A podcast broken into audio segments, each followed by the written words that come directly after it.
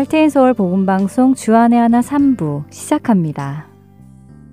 주안의 하나 3부에서는 2017년에 방송된 아브라함의 하나님과 내 마음의 묵상 그리고 은혜의 설교가 준비되어 있습니다. 먼저 아브라함의 하나님으로 이어집니다.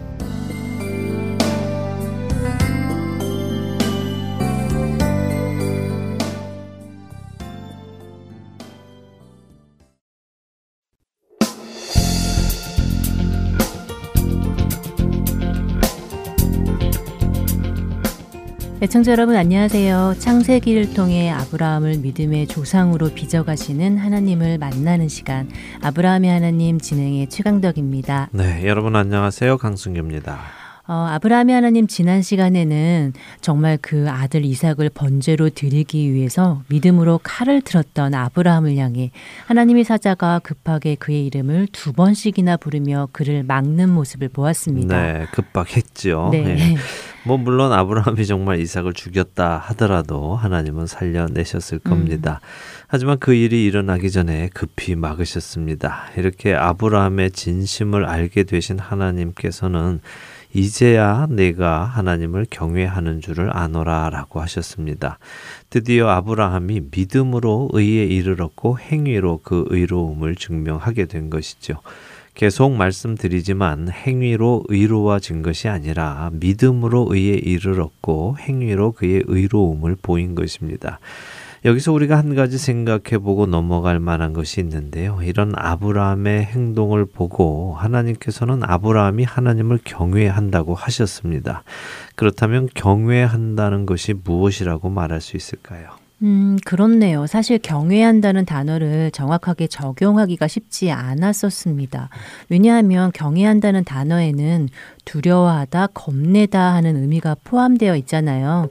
그래서 경외한다는 단어를 문자 그대로 존경하며 두려워한다 라고 표현을 하면 왠지 딱 음. 들어 맞지는 않는 느낌이 늘 있었거든요. 네. 그런데 이렇게 아브라함의 모습에서 경외함이란 단어를 보게 되니까 경외함이란 하나님의 말씀을 믿는 것이라고 할 수 있겠다는 생각이 드네요. 네, 저도 공감합니다. 아, 경외한다는 것이 문자 그대로 존경하고 두려워한다라고만 이해하기에는 부족한 것이 있죠. 나는 하나님을 경외합니다라고 할 때 단순히 나는 하나님을 존경합니다. 그렇지만 동시에 두려워합니다. 이렇게만 하기에는 부족하다는 것이죠. 어, 그러나 우리가 그분을 경외하면요, 그분의 말씀을 믿고 그 말씀대로 행하게 되는 것이죠. 그러니까 하나님의 말씀을 믿고 따르지 않으면 하나님을 경외하는 것이 아닙니다. 우리 애청자 여러분들은 어떠십니까? 하나님을 경외하십니까? 하나님의 말씀을 듣고 믿고 따르는 분들만 경외하신다고 답을 하셔야 할 것입니다. 자, 어쨌든 이렇게 아브라함을 막으신 하나님, 그 하나님은 숫 양을 준비하셨습니다. 네, 아브라함이 그 순양을 이삭 대신 번제로 드리며 그 땅을 여호와 이레라고 했지요. 네, 준비하시는 하나님이라는 의미의 여호와 이레의 하나님의 성품이 설명이 됩니다. 어, 이렇게 아브라함의 믿음을 시험하신 하나님께서는 그가 하나님을 경외함을 보셨고 이제 다시 한번 그와의 약속을 상기시켜 주십니다. 내게 큰 복을 주고 내 씨가 크게 번성할 것이다 하는 약속이었죠. 그리고 그 약속을 어떻게 지키실까를 우리에게 알려주시기 위해서 이삭의 아내 리브가의 족보가 등장을 한 것입니다. 네, 여기까지가 지난 시간에 본 부분이네요. 네. 이제 창세기 23장을 보도록 하겠습니다. 1절을 먼저 읽어 주시죠. 네. 사라가 127세를 살았으니 이것이 곧 사라가 누린 횟수라. 네. 네, 사라가 죽는군요. 죽었습니다. 어, 바야흐로 세대 교체가 이루어지고 있음을 보여주고 계시죠. 네. 이런 부분을 우리가 또 유심히 보아야 하는데요. 아브라함의 믿음이 절정에 달하는 데까지 성경은 오랜 부분을 들여서 그의 여정을 설명해 주셨습니다. 그리고 그의 믿음이 절정에 달하고 나면 그 후의 삶은 아주 짧고 간단하게 설명하고 끝났지요. 어, 이런 것을 보면 하나님의 관심은 우리가 하나님께서 원하시는 모습에까지 가는 것이다 라고 할 수 있을 것입니다. 그 이후의 삶은 하나님과 동행하는 삶이니까요. 음. 어, 성경에 그렇게 기록될 필요가 없는 것이죠. 우리 모두가 다 그 자리에까지 가고 있는 것입니다. 부지런히 주님 인도하시는 대로 쫓아가는 우리 모두가 되기를 바랍니다. 네. 자, 사라가 127세에 죽었습니다. 사라의 나이를 적어 놓은 것은 굉장히 이례적인 일입니다. 왜냐하면 성경에 여성이 죽은 나이를 기록한 것은 사라 외에는 없기 때문이지요. 인류의 조상인 하와도 죽은 나이가 적혀 있지는 않습니다. 그만큼 사라의 위치가 중요하다는 것이겠죠. 자, 사라가 127세면 아브라함은 몇 세였을까요? 네, 10살 차이니까 137세이겠죠? 네, 그렇죠. 그렇게 되면 자연히 이삭의 나이도 나오겠죠. 그렇군요. 이삭은 37살이겠군요. 그렇습니다. 자, 2절에 보면요. 사라가 죽은 곳이 헤브론 땅 기리앗 아르바라고 합니다. 사라가 거기서 죽자 아브라함이 들어가서 사라를 위하여 슬퍼하며 애통했다고 하시죠. 일반적으로 어, 신학자들은 이 장면을 가지고 아브라함이 사라가 있는 장막에 들어가서 슬퍼했다라고 해석을 합니다. 그런데 유대인들은 조금 다르게 해석을 하더라고요. 어, 다르게요. 어떻게 하죠? 어, 유대의 랍비들은 아브라함과 사라가 어떤 연유였는지는 모르겠지만 둘이 다른 곳에 있었다고 해석을 합니다. 대부분 사라는 방금 말씀드린 대로 기리앗 아르바에 있었고요. 아브라함은 부엘세바에 살고 있었다고 하지요. 왜냐하면 바로 앞장인 창세기 22장에서 아브라함이 모리아 땅에서 부엘세바로 돌아와서 거기에 거주했다고 기록을 했기 때문입니다. 그래서 유대의 랍비들은 아브라함이 없던 중에 사라가 죽었고 이 소식을 듣고 아브라함이 사라가 있는 곳으로 가서 슬프게 애통했다라고 해석을 합니다. 중요한 것은 아니지만 지명의 이름이 이렇게 두 개가 서로 다르게 나오니까 그런 해석이 있는 것 같습니다. 자, 어쨌든 이제 사라의 장지를 사는 이야기가 나오죠. 아브라함이 헷 족속에게 아내를 매장할 소유지를 하나 달라고 합니다.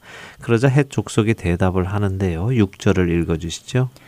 네, 주여 들으소서. 당신은 우리 가운데 있는 하나님이 세우신 지도자이시니 우리 묘실 중에서 좋은 것을 택하여 당신의 죽은 자를 장사하소서. 우리 중에서 자기 묘실에 당신의 죽은 자 장사함을 금할 자가 없으리이다. 네. 아브라함을 하나님이 세우신 지도자라고 인정을 하네요. 그리고 아브라함에게 원하는 묘실을 택하여 장사를 지내라고 하는군요. 네, 그렇습니다. 아브라함이 하나님과 동행하고 있음을 사람들이 알고 있는 것이지요. 이것이 하나님의 백성으로 마땅한 모습입니다. 세상의 사람들이 야, 이 사람은 다르다. 우리와 같지 않다라고 인정할 만해야 하는 것입니다. 그런데 지금 해 족속이 아브라함에게 돈을 받지 않고 묘지가 될 땅을 주는 것 같이 들립니다. 그런데 사실은 이게 당시 가나안 땅의 문화였습니다. 그들은 결코 먼저 돈 이야기를 꺼내며 흥정을 하지 않지요. 그냥 가져가시오. 어떻게 내가 돈을 받겠소. 이렇게 하면 아니 그래도 어떻게 그냥 가져갑니까? 말씀을 하시오. 내 상당한 지불을 하리라. 이렇게 하면 아니 사람을 어떻게 보고 또 그런 말을 하시오. 내가 당신에게 돈이나 받자고 그러는 줄 아시오. 증인들 앞에서 말하니 똑똑히 들으시오. 그냥 가져가시오. 이러면 아, 그럴 수는 없, 없소이다. 파는 은혜만도 감사한데 어떻게 그냥 가져가겠습니까? 어서 가격을 말씀하십시오. 이러면 아니 그 가격이 얼마인데 내가 어떻게 그 가격을 받겠습니까? 이러면 사는 사람이 아닙니다. 내가 드리겠습니다. 그럼 저쪽에서 깎아주면서 내가 다 받을 수는 없고 전 그렇게 가져가지는 못하겠다고 하니 내 얼마만 받겠소. 이렇게 수없이 대화가 오고 가는 것이 당시의 흥정 방법이라고 합니다. 이런 장면이 6절부터 15절까지 쭉 나옵니다. 지루하지만 또 나름 그들의 문화가 재미도 있지요. 네. 예, 그런데 가격이 구체적으로 흥정이 되기 시작하는 15절에 햇사람은 이 땅값이 400세겔인데 아, 그게 당신과 나 사이에 뭐가 중요하겠습니까? 아, 사람이 먼저지. 이런 식으로 말을 합니다. 근데 그런 그의 말을 아브라함은 딱 끊고 16절에 말합니다. 한번 읽어 주시죠. 아브라함이 에브론의 말을 따라 에브론이 헷 족속이 듣는 데서 말한 대로 상인이 통용하는 은 400세겔을 달아 에브론에게 주었더니 네. 어, 아브라함은 더 이상 흥정을 하지 않고 바로 400세계를 주어 버리는군요. 예. 우리는 사실 이 400세겔이 얼마나 큰지를 잘 모르기에 이 장면을 읽어도 별 큰 의미를 느끼지는 못합니다. 그런데 사실 당시 1에이커 정도의 땅값이 4세겔 정도였다고 합니다. 어. 어, 아브라함으로부터 천년 후에 살았던 다윗이 성전터를 사기 위해서 50세겔을 지불합니다. 음. 더 훗날인 예레미야 선지자는 사촌의 땅을 사지요. 노예로 가도 다시 돌아올 것이라는 하나님의 약속의 증표로 말입니다. 그때 예레미야는 사촌의 땅을 17세겔을 주고 삽니다. 막벨라 굴은 약 10에이커의 사이즈라고 합니다. 그러니 당시의 시가로 따졌을 때 40세겔이면 살 수 있는 땅이었지요. 당시 문화로 400세겔부터 시작을 해서 해쪽 속 사람들은 깎아 내려와서 40세겔 근처에서 땅을 팔았을 것입니다. 하지만 아브라함은 단 한 푼도 깎지 않고 그 가격을 다 주고 그 땅을 삽니다. 어, 땅을 판 햇사람은 10절에 그는 에블론이라는 사람으로 나오는데요. 이 사람은 아주 복이 터진 거죠. 네, 요즘 말로 대박이 난 것이군요. 그렇습니다. 대박이 난 것이죠. 어, 그러나 아브라함의 입장에서는 이 장면이 아주 중요한 장면입니다. 장면입니다. 왜냐하면 아브라함이 오늘 햇사람들에게 자신을 소개할 때 4절에서 자신은 당신들 중에 나그네요 거류하는 자다라고 소개를 했습니다. 그런 그가 땅을 공식적으로 매입함으로 이 가나안 땅의 공식적인 소유주가 되는 것이죠. 모세가 지금 쓰고 있는 이 창세기를 읽는 독자들은 출애굽해서 가나안 땅에 들어갈 준비를 하고 있는 이스라엘 사람들이었습니다. 그 이스라엘 사람들에게 저 가나안 땅이 우리 조상 아브라함이 돈을 주고 산 땅이라는 것을 알려주고 있는 것이죠. 그 땅에 들어갈 당위성도 보여주고 있는 것입니다. 재미있는 것은 아브라함은 굴만 사기를 원했습니다. 그런데 그들은 엄청난 돈을 준 아브라함에게 다른 것도 줍니다. 17절과 18절을 읽어주시죠.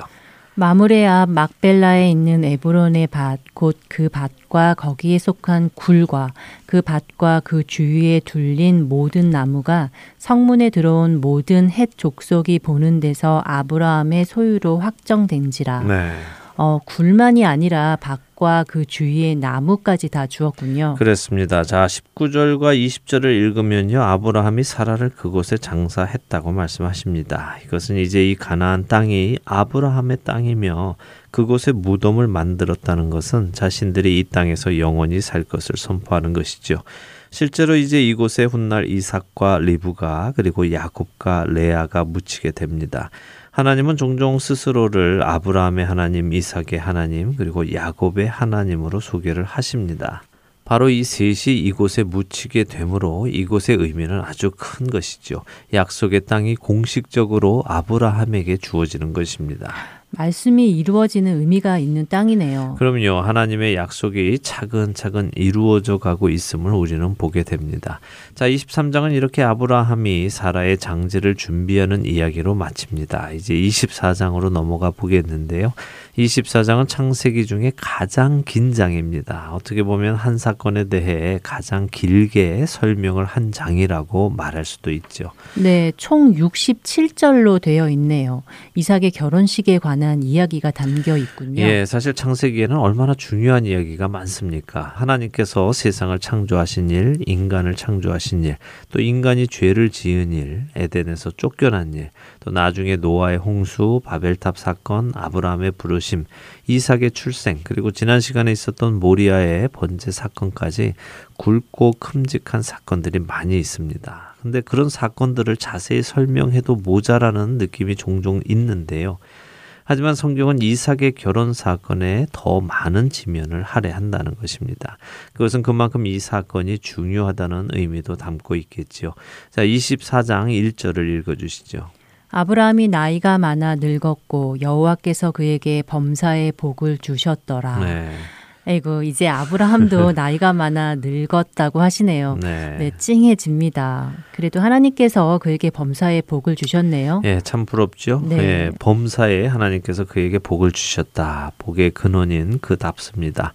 어, 그런데 지금 아브라함은 140세쯤 되었을 때입니다. 비록 성경은 그가 나이가 많아 늙었다고 하시지만요. 그는 이후로도 약 35년을 더 삽니다. 175세에 죽으니까요. 어, 그가 지금 140 40세쯤 되었다는 것은 다음 장인 25장에 보면 이삭이 아내 리브가를 얻은 것이 40세라고 하시니까 알 수 있는 것입니다. 아브라함이 지금 당장 죽는 것은 아니라는 것을 생각하시기 바랍니다. 어쨌든 아브라함이 나이가 많아 늙자 후손을 보기 원합니다. 자신의 집 늙은 종을 불러서 부탁을 하지요. 2절을 한번 읽어보시죠. 아브라함이 자기 집 모든 소유를 맡은 늙은 종에게 이르되 청하건대 내 허벅지 밑에 내 손을 넣어라. 네. 네, 자신의 종을 불러다 청을 하는군요. 네. 그런데 이 장면 언젠가 어떤 설교를 들었었는데요. 예. 여기 허벅지 밑에 손을 넣는 것이 사실은 허벅지가 아니라 다른 곳이라고 하시던데 맞나요?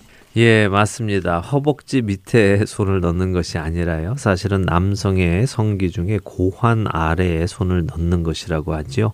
어, 이것은 유대인들 사이에 있는 맹세의 문화라고 하는데요. 그런데 하필이면 왜 성기 아래에 손을 대고 맹세를 했을까요? 아, 유대인들은 바로 이 고환에서 생명이 나오는 것이라고 알고 있었다고 합니다. 그래서 그곳을 생명의 근원이라고 생각을 했다는데요. 이런 이유로 성기를 거룩한 곳이라고 생각을 했고 또한 이렇게 맹세를 했는데 그 맹세를 당신이 지키지 않으면 이 생명의 근원에서 나오는 나의 후손들이 당신이 맹세를 지키지 않은 것에 대해서 보복을 할 것이다 하는 의미도 가지고 있었다고 합니다. 자, 아브라함이 이 종을 불러서 자신의 사랑하는 독자 이삭의 아내를 구해 올 것을 맹세를 시킵니다. 대부분의 학자들은 이 종의 이름이 엘리에셀이었을 것이라고 추측을 합니다. 예전에 하나님께서 아브라함에게 아들을 주시겠다고 하셨을 때 아브라함이 자신은 자식이 없으니 다메섹 사람 엘리에셀이 자신의 상속자가 될 것이라고 하나님께 말씀드린 적이 있지요. 네. 그래서 이 종이 엘리에셀일 것이다라고 추측을 합니다. 저도 그 추측에 동의를 합니다. 그러나 어떤 이유인지 창세기 24장은 그 종의 이름을 말씀하고 있지 않습니다. 이 의미는 후에 다시 한번 생각해 보기로 하고요. 3절과 4절을 읽으시면서 이삭의 아내가 되는 조건을 한번 생각해 보시죠. 내가 너에게 하늘의 하나님, 땅의 하나님이신 여호와를 가르켜 맹세하게 하노니 너는 내가 거주하는 이 지방 가나안 족속의 딸 중에서 내 아들을 위하여 아내를 택하지 말고 내 고향 내 족속에게로 가서 내 아들 이삭을 위하여 아내를 택하라. 네.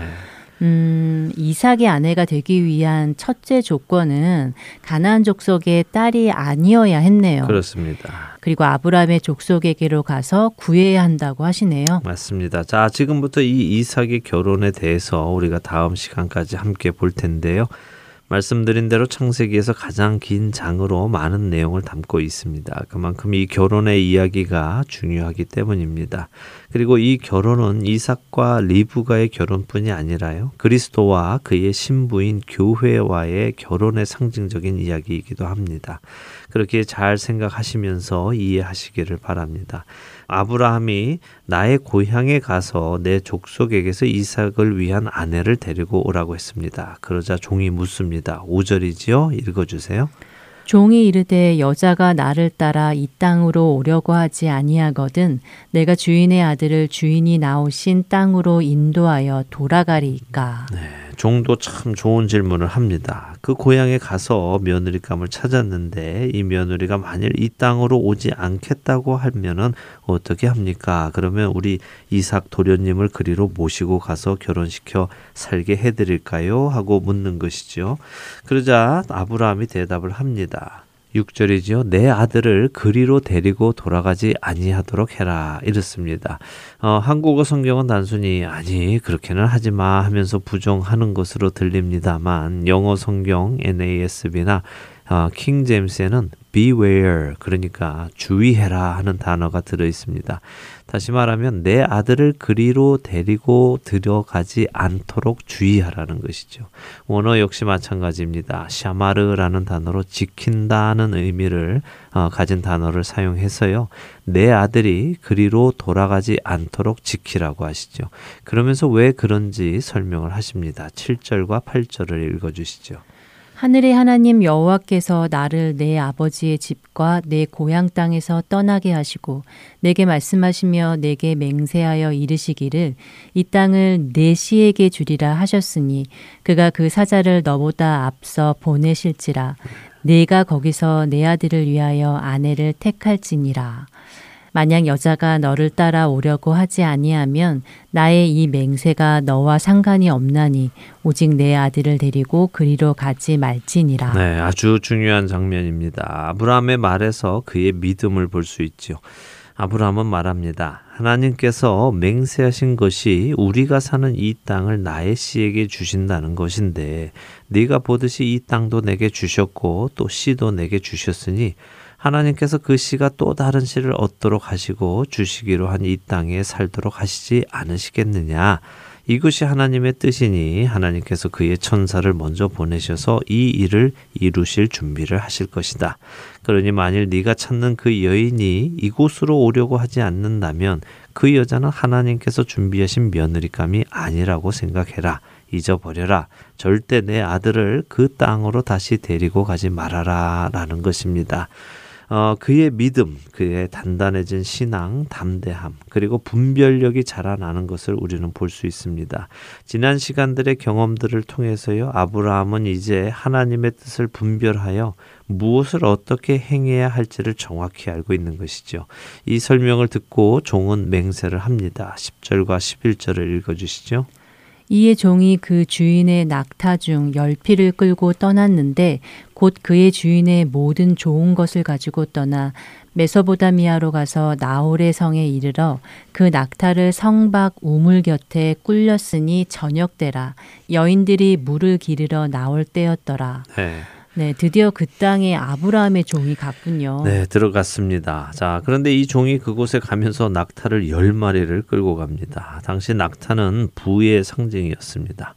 말보다 훨씬 더 값진 것이었죠. 그래서 아주 부자들만 가질 수 있었던 것인데요. 그런 낙타를 한 마리도 아니고 열 마리나 가지고 갑니다. 아브라함의 부를 보여주는 것입니다. 어, 그런 그가 메소보다미아 나홀의 성에 이르렀다고 합니다. 이곳은 부엘세바에서 약 450마일 정도 된다고 하더라고요. 이렇게 먼 길을 사랑하는 주인의 아들의 아내를 얻기 위해서 가는 것입니다. 그리고 우물 곁에 가게 되지요.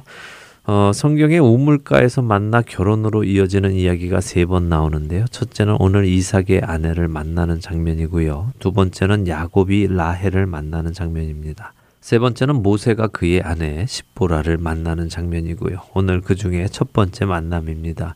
이렇게 우물가에 가게 된 종은 하나님께 기도합니다. 이삭의 아내를 만나게 해 주시라고 기도하지요. 12절부터 14절을 읽어 주시죠. 그가 이르되 우리 주인 아브라함의 하나님 여호와여 원하건대 오늘 나에게 순조롭게 만나게 하사 내 주인 아브라함에게 은혜를 베푸시옵소서 성중 사람의 딸들이 물 기르러 나오겠사오니 내가 우물 곁에 서 있다가 한 소녀에게 이르기를 청하건대 너는 물동이를 기울여 나로 마시게 하라 하리니 그의 대답이 마시라 내가 당신의 낙타에게도 마시게 하리라 하면 그는 주께서 주의 종 이삭을 위하여 정하신 자라 이로 말미암아 주께서 내 주인에게 은혜 베푸심을 내가 알겠나이다. 네. 네, 아주 구체적으로 기도하네요. 맞습니다. 아주 구체적으로 기도를 하지요. 어, 그는 이삭의 아내를 만나게 해 달라며 기도합니다. 자신을 위해 구하는 것이 아니라 자신의 주인을 위해서 구하고 있습니다. 이것이 참된 종의 모습이지요. 우리는 다 주님의 종입니다. 우리 역시 우리를 위해 구하는 자들이 아니라 주님을 위해 구하는 자들이 되어야 합니다. 자, 오늘은 여기까지 보도록 하죠. 아브라함이 하나님 오늘 사라의 죽음과 그녀를 매장하기 위해 땅을 공식적으로 사게 된 아브라함의 이야기를 보았습니다. 네. 그리고 이제 마지막을 준비하는 아브라함이 자신의 종을 시켜 이삭의 아내를 구해 오도록 하는 장면까지 보았습니다. 예, 말씀드린 대로 이삭과 리브가의 결혼 이야기 속에는 우리와 예수 그리스도와의 관계도 들어 있습니다. 이 점을 잘 생각하시면 우리의 신앙 생활에 좋은 기초가 될 것입니다. 이 결혼 이야기가 다 끝나면요. 어떻게 우리에게 이 이야기를 적용할지도 나누도록 하겠습니다. 네, 기대가 되네요. 아브라함이 하나님 점점 더 깊은 신앙의 모습으로 변해가는 아브라함을 보면서 우리에게도 소망이 생깁니다. 하나님을 경험하며 더 깊은 또 더 굳건한 신앙으로 자라가는 우리 되기를 소망하며 아브라함이 하나님 마치겠습니다. 다음 주에 뵙겠습니다. 안녕히 계십시오. 안녕히 계세요.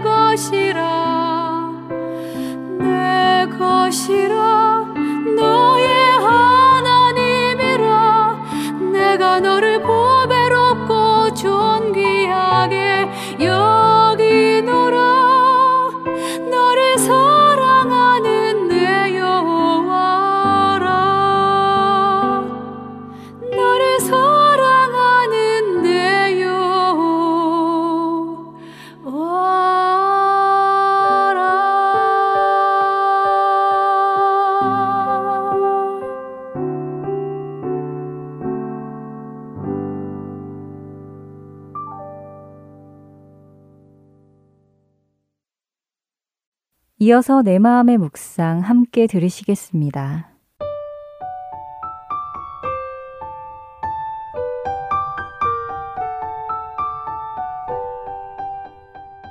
사랑하는 애청자 여러분, 여러분은 우리에게 주어진 수많은 은혜 중에 가장 귀한 은혜가 무엇이라고 생각하십니까?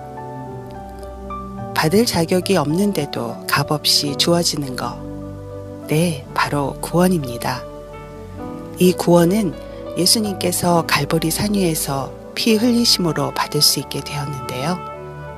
하지만 가장 중요한 이 구원은 모든 은혜의 시작에 불과합니다.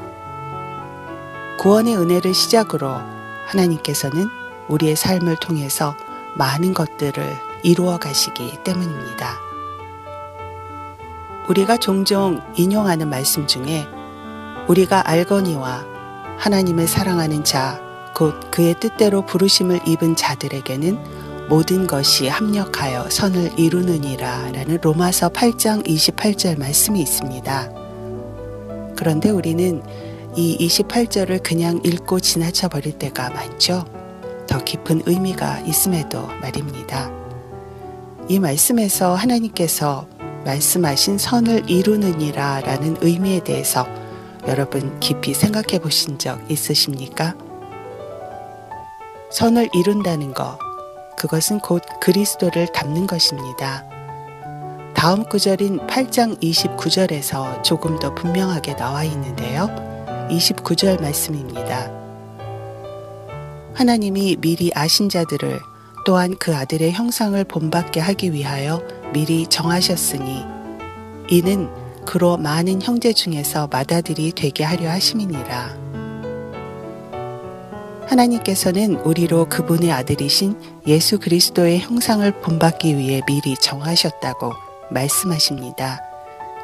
이미 태초부터 미리 예정하신 계획은 우리를 구원하시는 일뿐만 아니라 예수 그리스도의 형상을 담게 하기 위해 우리를 빚어 가실 계획을 뜻하는 것이죠. 죄로부터 상처 입지 않은 죄로부터 떨어진 그리고 거룩한 그 형상으로 말입니다. 과연 하나님께서는 어떻게, 언제, 무엇으로 우리를 그 형상으로 회복시키실까요? 그런 하나님의 계획은 이미 우리 삶 속에서 시작된 거 여러분 아시죠? 그리고 지금도 계속해서 진행형입니다. 하나님과의 교제 속에서 말씀에 순종하는 삶을 통해서 그리고 우리 삶에 찾아오는 여러 고난들을 통해서 우리의 인도자시며 위로자 되신 성령님을 통해서 우리는 순간순간 끊임없이 빚어져 가고 있다는 말씀입니다. 사랑하는 애청자 여러분, 이제 눈을 열어서 우리의 삶을 간섭하시는 주님을 한번 바라보시겠습니까? 때로는 열정적으로, 때로는 미세한 숨소리처럼 작지만 그치지 않고 지속적으로 우리를 만져가시는 하나님의 손길 한번 느껴보세요. 여러분은 예수 그리스도의 형상을 닮아가는 과정, 그 어느 부분쯤에 와 계신가요? 얼마큼 남으셨나요? 그분의 장성한 분량에 충만하기까지요. 주님, 저는 주님께서 당신의 귀한 아들 예수 그리스도를 닮게 하기 위해 지금도 계속해서 저를 빚어가고 계신다는 것을 믿고 있습니다. 저를 불러주신 주님의 목적을 오늘도 다시 기억하고 그 손길에 저를 맡기게 하여 주시옵소서. 주님의 임재와 말씀 그리고 매일의 삶을 통해서 우리를 예수 그리스도의 형상으로 바꾸고 계시다는 것을 깊이 깊이 깨닫게 하여 주시옵소서. 예수 그리스도의 이름으로 기도드렸습니다. 아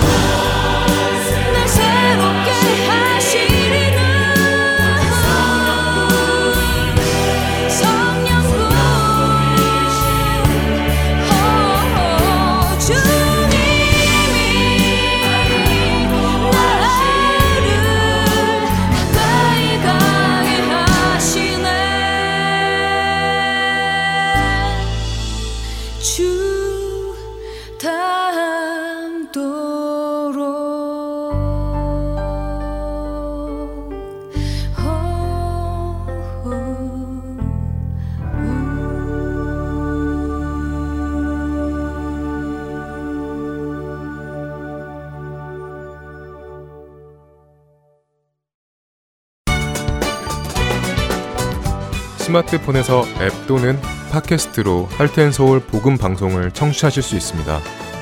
아이폰을 쓰시는 분들은 앱스토어에 가셔서 Heart and Soul이라고 입력하신 후 다운로드 받으실 수 있고요. 안드로이드 폰을 사용하시는 분들은 플레이 스토어에서 같은 방법으로 다운로드 받으시면 되겠습니다. 팟캐스트 사용자들은 검색창에서 Heart and Soul 방송을 검색하신 후 다운로드 받으시면 됩니다. 자녀들을 위한 방송도 따로 구분하여 들으실 수 있도록 되어 있습니다. 팟캐스트에서 할트앤 서울 키즈를 검색하시면 자녀들을 위한 방송에 직접 들어가실 수 있습니다. 이제는 CD에서뿐만이 아니라 핸드폰으로 운전하며 또 산책하며 방송을 들으실 수 있습니다.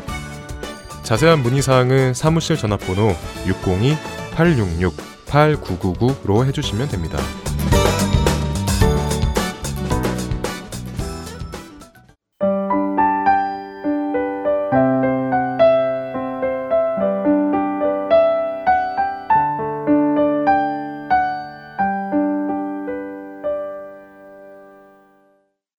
은혜의 설교 말씀으로 이어드립니다. 오늘은 고옥하는 목사님께서 고린도후서 5장 1절에서 10절의 본문으로 심판대 앞에 설 당신의 삶은 어떠해야 하는가라는 제목의 말씀 전해 주십니다.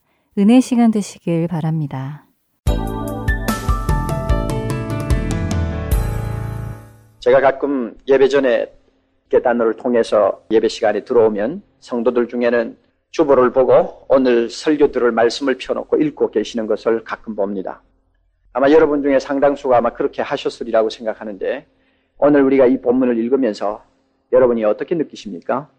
제가 한 가지 문제점을 던지겠습니다. 이 본문을 기록한 바울 사도와 그 다음에 읽는 우리 사이에 어떤 거리감이 있다고 느끼지 않습니까? 여기에 대해서 여러분이 스스로 한번 질문을 해보시기를 바랍니다. 왜 거리감이 있다고 제가 판단을 하느냐 하면은 우선 2절, 8절을 잠깐 여러분이 주목하시면 압니다. 2절 말씀에 바울은 이렇게 말합니다. 과연 우리가 여기서, 즉 세상에 살면서 뭐 한다고 그랬죠? 단식하면서 하늘로부터 오는 우리 처소로 덧입기를 간절히 사모하노니 한마디로 말하면 이 썩을 육체 빨리 벗어버리고 영원히 사는 새 몸 있기를 원하고 그것을 간절히 사모한다는 말입니다. 그러니까 빨리 죽고 싶다는 이야기예요. 그 다음에 8절 우리가 담대하여 원하는 바는 차라리 몸을 떠나 주와 함께 거하는 그것이라.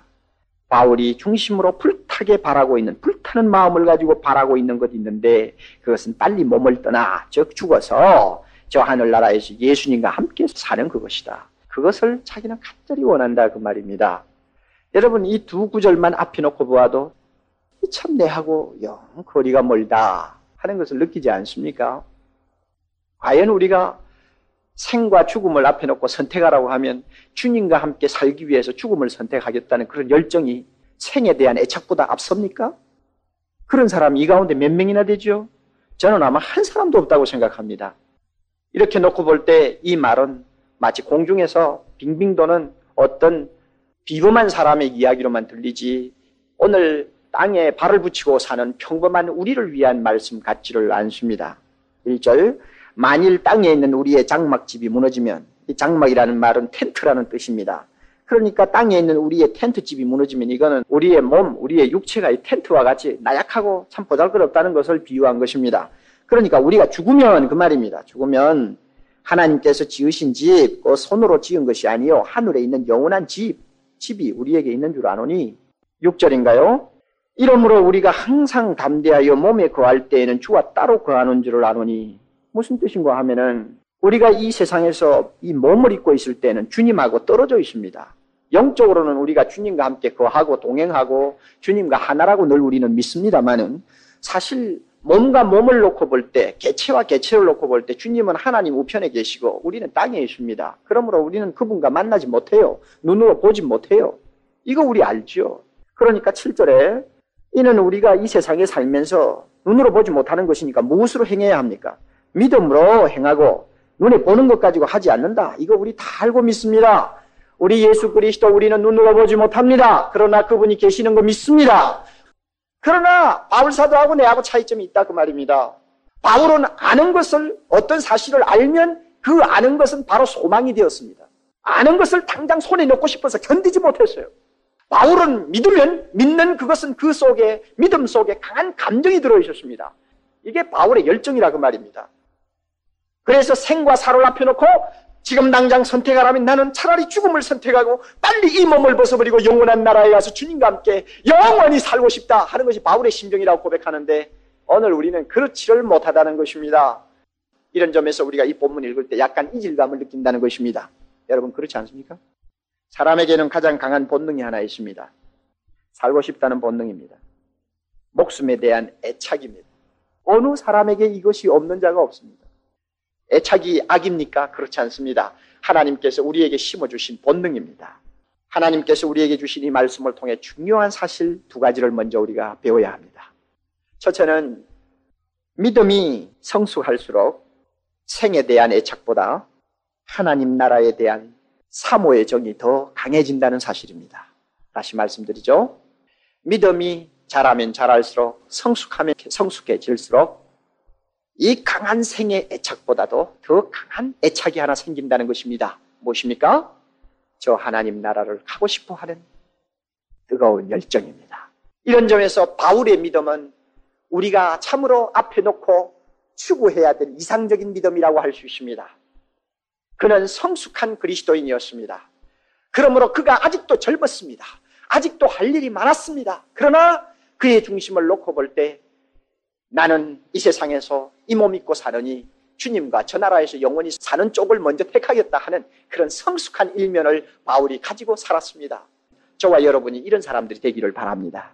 날마다 한 시간이라도 더 살고 싶어서 막 그냥 악을 쓰는 그런 참 초라한 신앙인보다도 언제든지 하나님이 부르시면 나는 죽는 것도 두려워하지 않는다. 저 하늘나라를 더 바라보고 나는 그 속에서 더 영광을 누리기를 원한다 하는 그런 좀 차원 높은 삶을 살기를 바랍니다. 그렇게 하기 위해서는 여러분의 믿음이 자라야 합니다.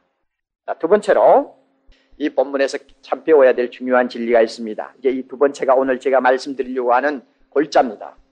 믿음이 성숙할수록 생과 사를 초월해서 똑같이 적용되는 엄숙한 진리 하나가 있다는 사실을 아는 것입니다. 다시 말씀드립니다. 믿음이 자라면 자랄수록 우리가 살든지 죽든지 똑같이 적용되는 엄숙한 사실 하나가 있다 하는 것을 깨닫는 것입니다. 그 엄숙한 사실이 무엇입니까? 주님의 심판대 앞에 서야 한다는 것입니다. 그러므로 믿음이 성숙하면 성숙할수록 예수님의 심판대 앞에 내가 선다는 사실, 이 엄숙한 사실을 잊지 않고 사는 사람이 된다는 말입니다. 이것을 오늘 이 본문에서 우리는 배웁니다. 10절을 다 같이 봅니다.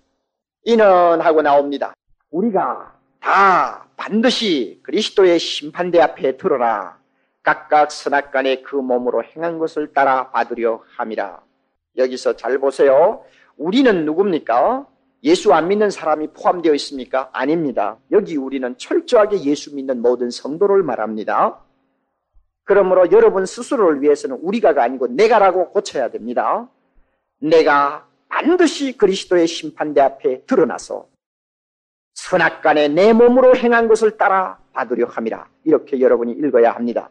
그리고 이 주님의 심판대 앞에 서는 문제는 예수 믿는 사람 중에 한 사람도 예외가 없다는 것을 강조합니다.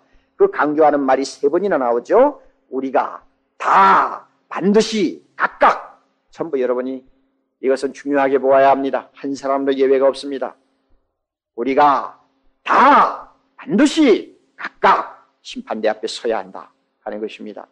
이 심판대 앞에 서는 일은 세상 종말 때 예수 안 믿는 모든 사람들이 하나님의 심판을 받는 것을 말하는 것 아닙니다. 세상 사람들이 받는 심판은 따로 있습니다. 그 심판에는 우리 예수 믿는 사람이 서지 않습니다. 내 말을 듣고 또 나 보내신 이를 믿는 자는 심판에 이르지 아니하나니 이미 죄인들이 받을 모든 심판은 우리에게서 면제가 되었습니다.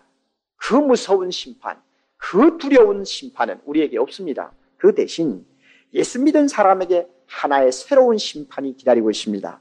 이것은 우리 모두가 예수님 앞에 서는 것입니다. 서서 뭐 합니까? 심판대 앞에 드러나 이 말은 심판대 앞에 서서 나에게 있는 모든 것이 다 그대로 이제 나타난다는 것입니다. 숨길 것이 하나도 없어요. 뭘 심판받습니까? 선악간에 그 몸으로 행한 것을 따라서 심판을 받습니다. 다시 말하면 예수 믿은 사람이 예수 믿고 나서 이 세상에 살면서 어떻게 살았느냐 하는 문제를 놓고 주님의 평가를 받는다는 말입니다. 예수 믿는 사람으로서 선하게 살았으면 선하게 살은 대로 주님을 통해서 기가 막힌 상급을 받고 칭찬을 듣는 것이고 예수님을 믿으면서도 예수님 뜻대로 살지 못한 악한 사람은 그 앞에서 어떤 책망, 어떤 무서운 또 채찍을 맞을지도 모르죠. 우리가 가보아야 알겠습니다. 그러나 선과 악 어느 것이든 간에 예수 믿고 우리가 이 세상에 살면서 행한 모든 일에 대해서 주님의 판단을 받는 시간이 우리 앞에 있다는 사실입니다. 내가 예수 몰랐을 때는 내 마음대로 살았죠. 이 성경에 기록된 하나님의 말씀이 얼마나 두루하게 나에게 순종하라고 명령하고 있지만 이것 전혀 우리는 안중에 두지 않고 내가 율법이요, 내가 하나님이요, 내가 법이 되고 내가 왕이 되어서 살았지 않습니까?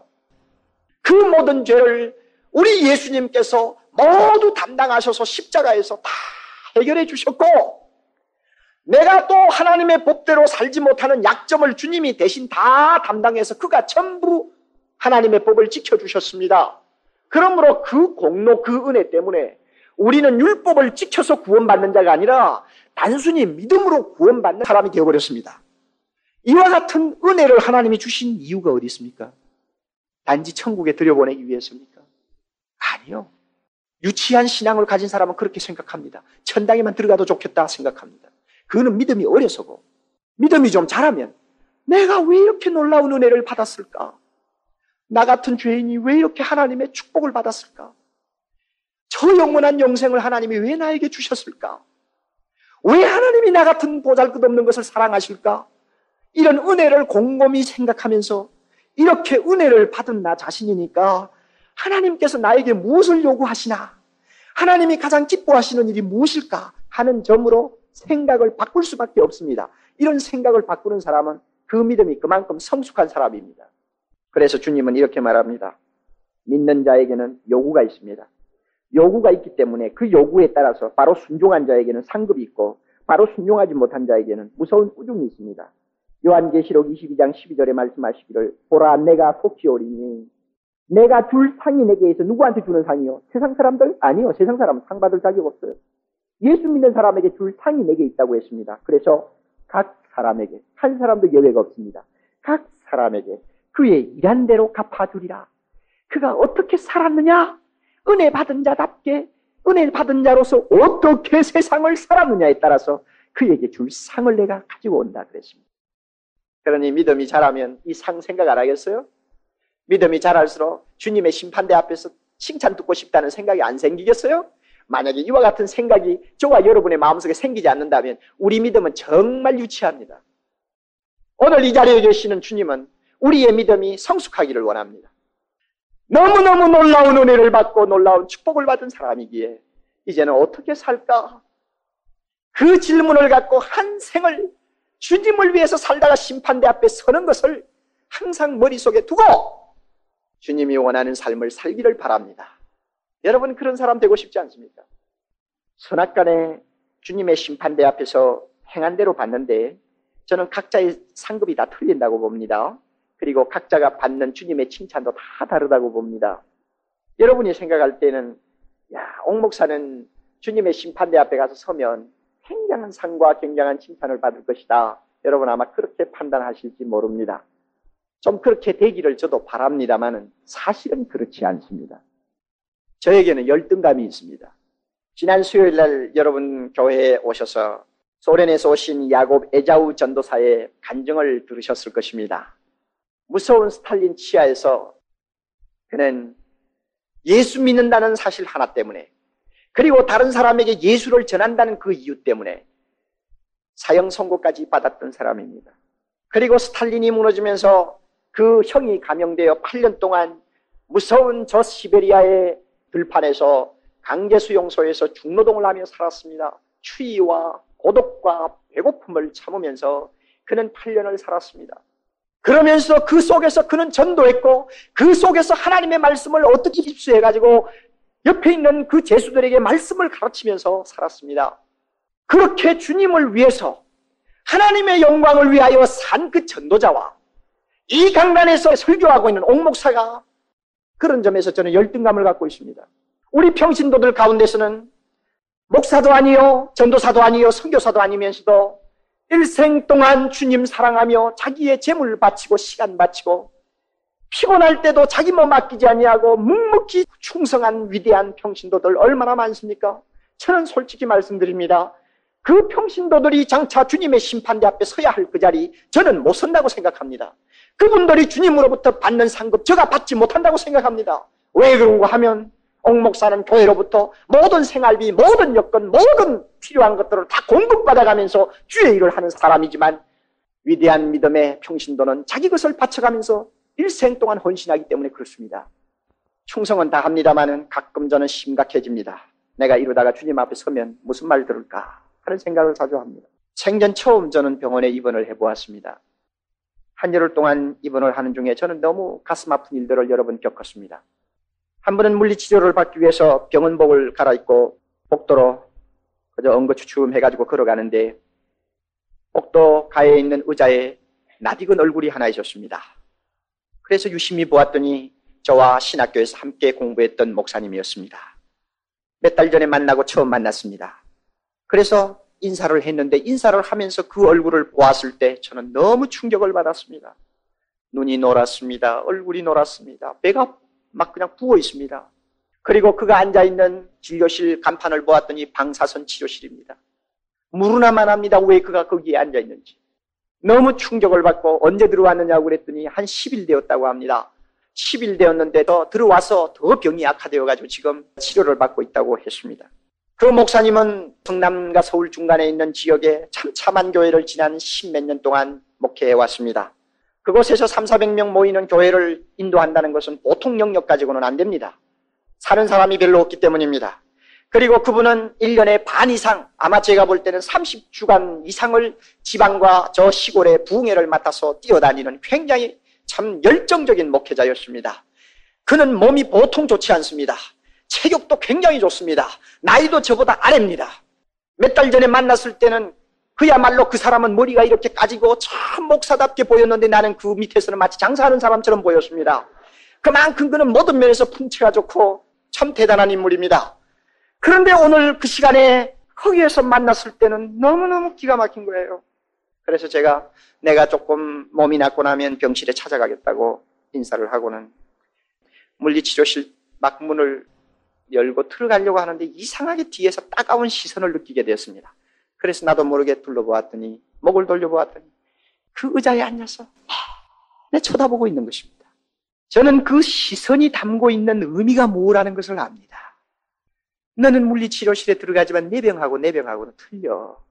옥목사는 나보다도 여러 가지 면에서 복을 많이 받은 것 같아.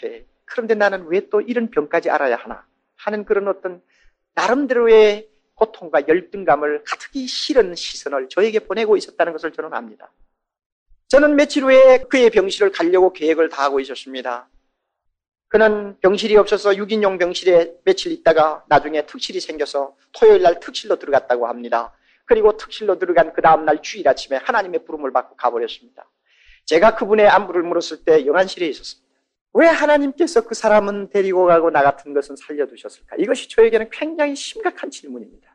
제가 입원했던 병실 3층에는 우리가 살아가는 집사가 중환자실에 누워 있었습니다. 그는 몇 번 낙오를 하면서도 끝까지 제자 훈련을 받았습니다. 40대 중반이 채 못된 치과 의사로서 좋은 사람으로 소문난 의사였습니다. 여러분, 그가 자기 사무실에 출근하고 쓰러지고, 그 다음에 병원에 들어오고, 2, 3주간 동안 중환자실에서 고생하고, 그 다음에 하나님의 부름을 받았습니다. 그래서 저는 저 위에 위층에 있던 목사 하나님이 부르시고, 제 아래층에 있던 집사 하나님이 부르시고, 마치 저만 살아나온 것 같은 무서운 충격을 느꼈습니다. 나의 이 삶이 무엇을 의미하는 것인가? 나는 아직 주님이 부르실 만한 자격이 없다고 생각합니다. 지금 심판대 앞에 서면 그분 앞에 부끄러움을 당할 확률이 많기 때문에 살려두었다고 생각합니다. 여러분, 신앙생활을 막연히 천국에 들어가는 것으로 이해하지 마십시오. 우리는 너무나 큰 은혜를 받은 사람입니다. 빚진 사람입니다. 그러므로 주님 앞에 이제 사는 생활은 절대로 평가 없이 결산 없이 끝나지 않습니다. 너가 그렇게 큰 은혜를 받았으니 그 은혜 받을 사람으로 너는 어떻게 살았느냐 하는 질문을 주님으로부터 반드시 받게 됩니다. 이 사실을 우리가 일생 동안 목전에 두고 하루하루를 살아야 합니다. 하루하루를 우리는 걸어가야 합니다. 어떻게 하는 것이 주님의 심판대 앞에 설 수 있는 준비가 될까요? 여러분, 구절을 보십시오. 그런즉 우리는 그하든지 떠나든지 주를 기쁘시게 하는 자 되기를 힘쓰노라. 그하든지 하는 말은 이 세상에 더 살든지 하는 말이고 떠나든지 하는 말은 주님이 지금 데리고 가시든지 하는 뜻입니다. 생사를 초월해서 우리는 이제 주님을 기쁘시게 하는 자 되기를 힘써야 한다는 것입니다. 여기에서 힘쓴다는 말 주의하십시오. 이 말은 대단히 강한 말입니다. 그 속에는 간절히 열망한다는 뜻도 들어 있습니다. 야심을 가진다는 말도 들어 있습니다. 목적을 가진다는 뜻도 들어 있습니다. 그래서 나의 인생에 이제부터 예수 믿는 사람으로서 인생의 야망이 무엇이냐? 주님을 기쁘게 하는 것이다. 내가 예수 믿은 사람으로서 이 세상을 사는 목적이 어디 있느냐? 살든지 죽든지 주님 기쁘시게 하는 것이다 하는 뜻입니다. 여러분이 이 말씀을 주의 깊게 보아야 합니다. 주님을 기쁘시게 한다는 것이 무엇일까요? 주의 뜻을 발견하고 그 뜻에 순종하고 한 걸음 더 나아가서 헌신하는 것입니다. 이것이 주를 기쁘시게 하는 것입니다. 여러분, 여러분의 생활 전반을 예수 믿고 있는 사람으로서 한번 살펴보십시오. 여러분의 건강이 과연 주님을 기쁘시게 하기 위해서 오늘도 유지되고 있습니까? 여러분의 가정 생활이 행복하기를 바라는 것도 주님을 기쁘시게 하기 위해서입니까? 여러분이 세상에서 성공하려고 새벽부터 밤까지 정신없이 노력하는 그 모든 노력의 결과가 그 목적이 우리 예수 그리스도 기쁘시게 하는 데 있습니까? 만약에 그와 같은 분명한 목표를 두고 여러분이 산다면 여러분의 믿음은 너무나 아름다운 것이요. 언제 주님의 심판대 앞에서도 여러분 부끄러운 사람이 되지 아니할 것입니다. 그러나 주님을 기쁘시게 한다는 말 반대에는 나를 기쁘게 한다는 말이 들어있다는 사실을 알아야 합니다. 내가 주님을 기쁘시게 하려고 하면 경우에 따라서 나를 기쁘게 하는 모든 것을 포기해야 된다는 의미가 들어있다는 것도 우리는 깨달아야 합니다. 여러분의 여가 선용 누구를 기쁘게 하기 위해서 사용합니까? 여러분의 취미생활 누구를 위해서 여러분이 날마다 계획을 합니까? 성령께서 우리 모두에게 양심적으로 대답할 수 있도록 마음을 열어주시기를 바랍니다. 우리는 우리의 삶을 제멋대로 길게 잡는 버릇이 있습니다. 앞으로 수십 년 남았다 하는 생각입니다. 고나게 잠든 아이가 자기가 일어날 시간이 아직도 두 시간 남았다고 생각하면 아무리 두들겨 깨워도 일어나지 않습니다. 우리가 앞으로 이 세상 적어도 20년, 30년은 살 것이다 생각하면 아무리 예수님의 심판이 내 앞에 기다리고 있다고 해도 그것 때문에 정신 차리지 못할 것입니다. 여러분, 바보 같은 짓 우리 하지 맙시다. 내 생이 마치 수십 년 남은 것처럼 착각하지 맙시다. 지금 당장일 수 있습니다. 도스토예프스키라고 하는 사람을 여러분이 기억할 것입니다. 도스토예프스키는 19세기 러시아의 유명한 작가입니다. 그가 28살 때 사형 선고를 받은 일이 있었습니다.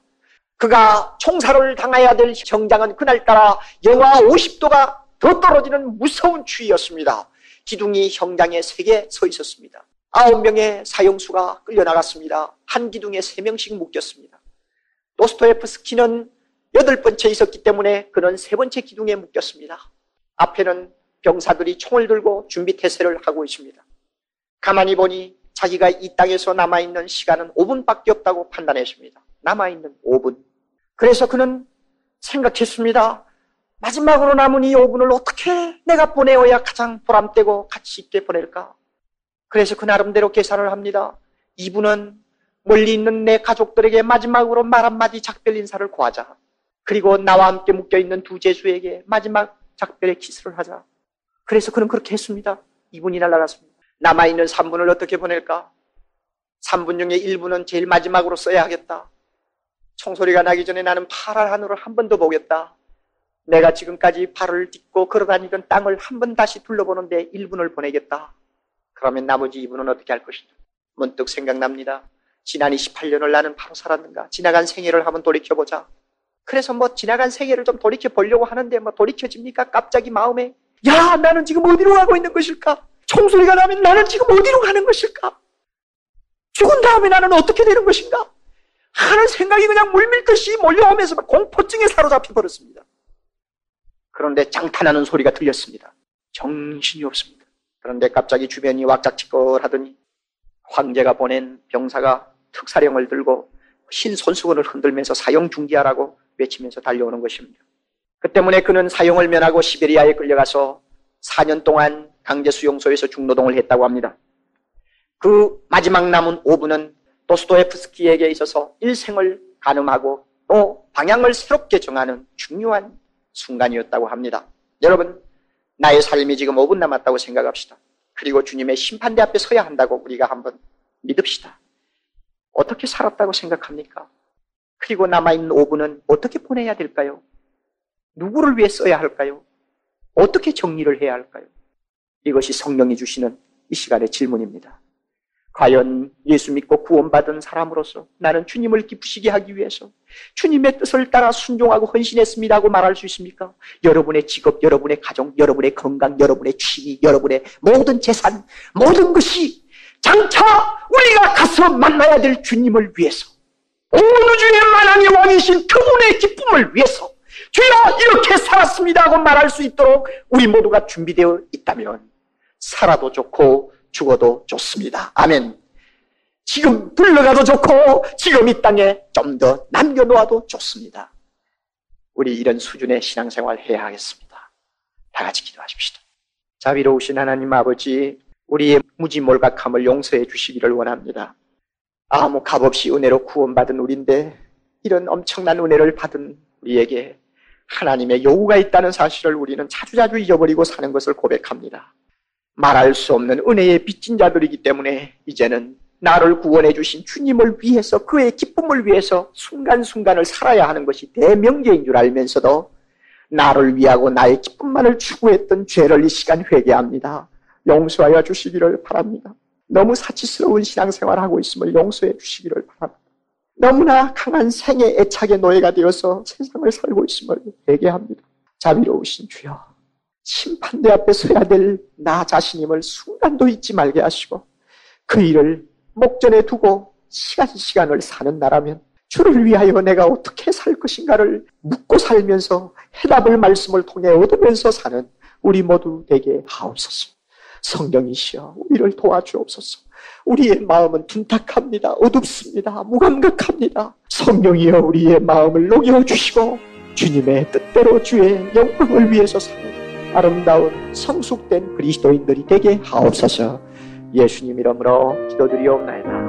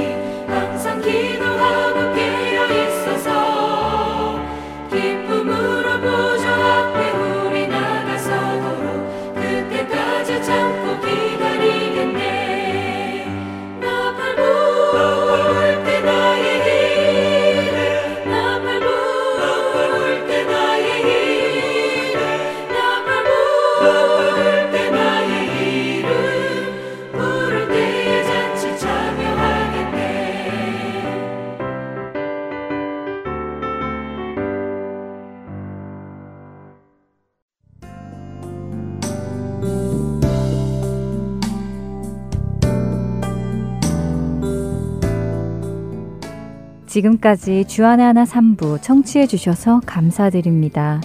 다른 방송들을 더 듣고 싶으신 분들은 홈페이지 www.할트앤서울.org에서 특별 방송을 클릭하시면 들으실 수 있습니다.